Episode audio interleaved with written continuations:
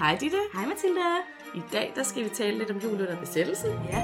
Og jeg kan lige så godt sige det med det samme. Det kommer ikke til at handle om soldater eller modstandsfolk. Puha, det var heldigt. Nej, jeg er simpelthen endt ned af et helt vaskeægte kulturspor. Med julemad, julegaver og julelys. Fantastisk, det glæder mig til. Godt. Lad os komme i gang. Lad os komme i gang.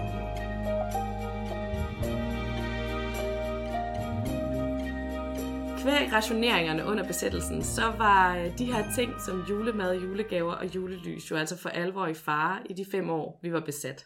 Med det, så var den gode gamle jul jo altså virkelig på prøve. Det startede faktisk rigtig tidligt. De første rationeringer, de kom allerede til Danmark kort før jul i 1939, fordi fra den 16. september 39 til den 15. januar 40, der kunne man kun få 100 gram kaffe eller 50 gram te per person per måned. Og det var jo virkelig indgribende på folks vaner, og det værste af det hele var, at det viste sig faktisk at være unødvendigt. Fordi at øh, allerede fra begyndelsen af januar, så viste en revision af landets kaffebeholdning, at det var tilstrækkeligt til et halvt års forbrug. Og rationen for resten af måneden blev derfor så sat op til 500 gram kaffe eller 200 gram te. Okay, så de var simpelthen så bange for at løbe tør for kaffe, at de øh, skyndte sig bare at lave rationering på det. Ja, hvilket jo er lidt fjollet, for det jo ikke noget, der sådan holder evigt alligevel, så man kunne ikke sådan gemme det resten af krigen og alle omstændigheder. Så man har altså haft en øh, jul i 1939 uden særlig meget kaffe allerede der. Men det fortsatte ligesom med sådan dårligdommen i forhold til rationeringerne, fordi fra januar 1940, der blev det forbudt at forsyne sig med mere brændsel end den seneste måneds forbrug. Og den 9. februar blev der indført yderligere stramninger, så sådan beboelser, butikker og kontorer må kun opvarmes til maks 18 grader, og brug af varmt badevand blev forbudt. For kirker og øh, biografer og forsamlingssale, så var den maksimale varmegrad 10 grader. Tag du lige biffen, du. Ja, nej, hvor hyggeligt at sidde der og klapper med tænderne.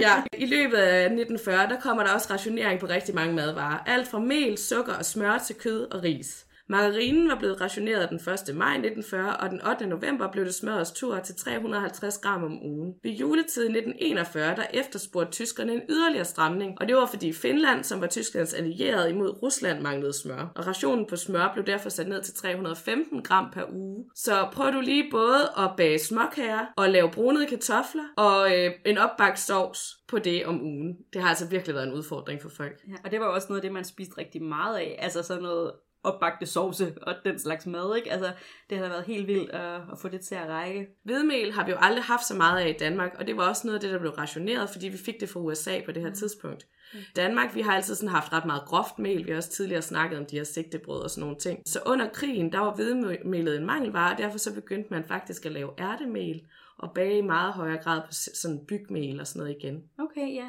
Ja, det tænker jeg, det giver ikke helt den samme øh, lækre bagværk som hvedemelet. Nej, dine vaniljekranser, de bliver nok ikke helt det samme, når de sådan er lavet på bygmel. Eller ærtemel. Jeg tænker, at er sådan noget ærtemel, så kommer der godt med protein i. Jamen, det er rigtigt. Så det er jo så det godt til dem, der har proteinmangel. det har børn under besættelsen helt sikkert synes var super, super goals. Ja. ja. Nej, sukkeret var nemlig også blevet rationeret per 1. oktober 39, og det var faktisk ikke på grund af manglende produktion. Vi havde jo roer i Danmark, men det var fordi myndighederne de regnede med, at det var et godt bytteobjekt i udlandet. Så derfor blev vi rationeret på det. Rationen den blev sat ned til 2,5 kilo per individ om måneden. Og det, det er svar... også ret meget sukker. Ja, men det svarede faktisk kun til 60% af normalforbruget. What? ja, så man har altså brugt ret meget sukker. Så øhm, det, det var altså sat 40% ned. Der var dog mulighed for at søge sådan nogle særbevillinger af sukker, fordi vi havde det jo. Så hvis nu man havde en eller anden god grund, så kunne man søge om at få noget mere sukker. Okay. I 41, så stod det altså ret slemt til til jul, fordi der måtte man så spare så meget på gassen, at man blev opfordret til at vente med julebadet til efter nytår. Så det gjorde man, fordi der skulle være gas til julestegen og julemaden, ikke? Jo, men det er da klart. Og julemaden er jo virkelig vigtig, så det gjorde folk faktisk. De lå ved at gå i bad for at kunne lave mad. Og så for det andet, så var det slut med kaffe for årsskiftet. For årsskiftet 41-42, der var der ikke mere kaffe i Danmark, så derfra der drak man kun erstatningskaffe.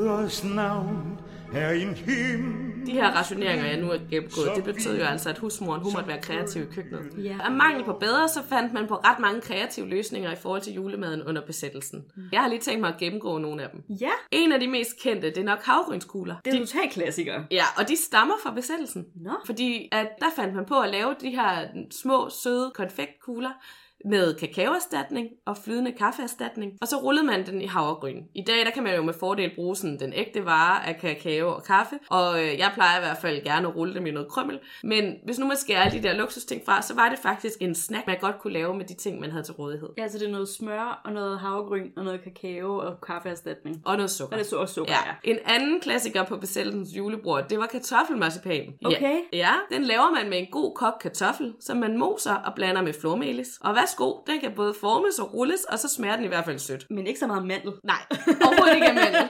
Julens marcipangrise, de blev fremstillet på foderroer, efter man havde prøvet at lave det af sådan nogle spisekastanjer, men de duede ikke. Men marcipan var simpelthen så vigtig en del af julen, så man havde to forskellige erstatningsmuligheder for marcipan. En sidste sød klassiker, den var ny for mig, da jeg læste op på det her afsnit. Det var gulerodskonfekt. Har du hørt om det før? Nej, aldrig. Nej, heller ikke mig. Man river et halvt kilo gulerødder. Så koger man dem ind med 375 gram sukker. Når det er kogt ind, så tilsættes saft og en skal fra en citron. Og så koges det yderligere ind, til det bliver til sådan en stiv grød, som man så hælder op på et fladt fad. Og massen, den må ikke være mere end 1 cm tyk. Og når så den der masse, den har tørret sådan i stuetemperatur, så triller du det til kugler eller udskærer det i små snitter og vender det i groft sukker. Ja, men, kan, men gulerødder er jo også søde i sig selv. Ja, altså jeg synes faktisk ikke, det lød helt dumt. Nej. En anden ting, der også var rationering på, det var jo kødet. Og året rundt, der betød det, at man indførte kødfri dage. Man lavede for eksempel koteletter på ærtemel, og mange begyndte at holde kaniner og spise kaninkød. Ja. Og så øh, ser man endda opfordringer i aviserne til at begynde at spise sumpbæver. Sumpbæver. Ja, som levede ude i skovene. Jeg troede faktisk, da jeg læste i en avisartikel til den her research, at det var sådan en form for forloren opskrift. Altså du ved, ligesom forloren hare eller forloren Ja. skildpadde. Men det var en oprigtig idé, fordi den her sumpbæver, det var sådan en invasiv art, så man må godt spise den. Og den What? ja. Så, så det, det var et udmærket alternativ til danskernes foretrukne kød, som var grisen. Men det var dog ikke alle, som helt indordnede sig ind under den her rationeringsregel omkring grisen. Juletid er jo sæson for slagtning af de her grise. Det har vi snakket om før, og det kommer vi til at snakke om igen. Folk, de havde opfodret ulovlige grise i baghuse og i havehuse for at kunne få gris til jul. Det var altså sådan ret vigtigt for folk stadigvæk at få en flæskesteg til jul. Det kan godt være, at de spiste kødfrit resten af året, men gris, det skulle man have til jul. Jeg har en historie fra min eget lokalområde i Skanderborg. Portør Christensen ved Skanderborg Amtssygehus, han øh, boede i lejlighed, så han havde ikke kunne have en gris. Men han kendte så en masse landmænd, så han fik sådan en snedig plan, at øh, han kunne da låne ambulancen, og så kunne han da køre rundt og samle øh, grisekød ind og sælge det videre rundt i Skanderborg I ambulancen. i ambulancen. Så den måde, han gjorde det på, var, at han kørte ud og hentede altså op til hele grises sider, som han lagde op på borgen ind i ambulancen med et klæde over.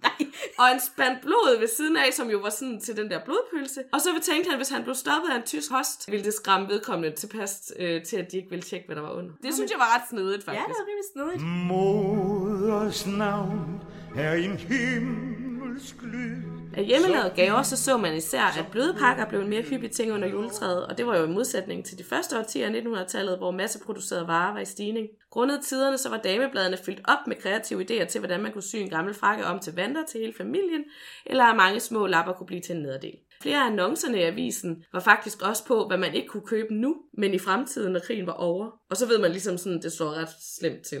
I Skanderborg, der blev Danske Kvinders Samfundstjeneste af 1940 oprettet under besættelsen for at hjælpe folk i nød. Det var ikke til julegaver, men de samlede så i stedet for spildfrugt ind til syltning og senere gratis uddeling til ubemidlede. Og det er sjovt, fordi det ved jeg, det har jeg også hørt om fra England. Er det det var en kæmpe stor ting, ja, at de kvinder, der lavede marmelader og alt sådan noget. Præcis, der, marmelade og ja. saft. Så de fik simpelthen byens drenge og pigespejder til at gå rundt dør til dør og spørge om folk, de havde nedfaldsfrugter.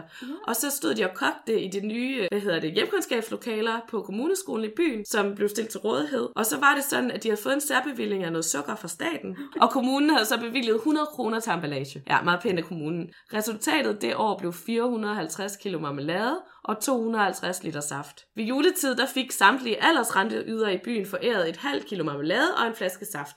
De skulle dog medbringe deres egen ballage. Og den her udnyttelse af spildfrugt, det fortsatte helt besættelsen. Altså i Skanderborg såvel som i Danmark, og jo så også åbenbart i England. Ja. ja.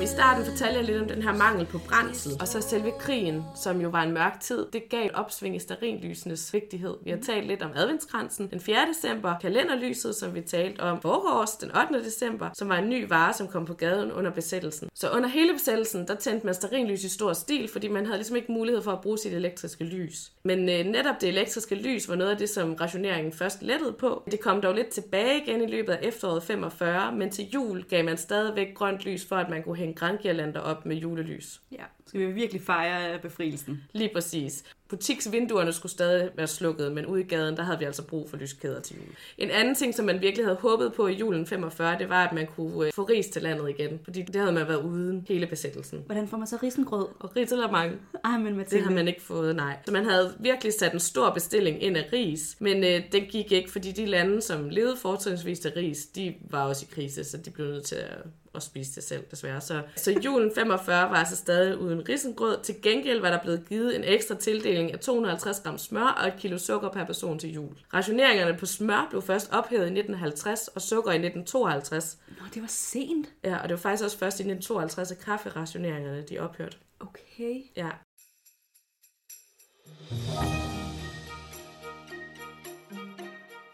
Det var en lille gennemgang af, hvad besættelsen især betød for julemaden, men også gaverne og lyset.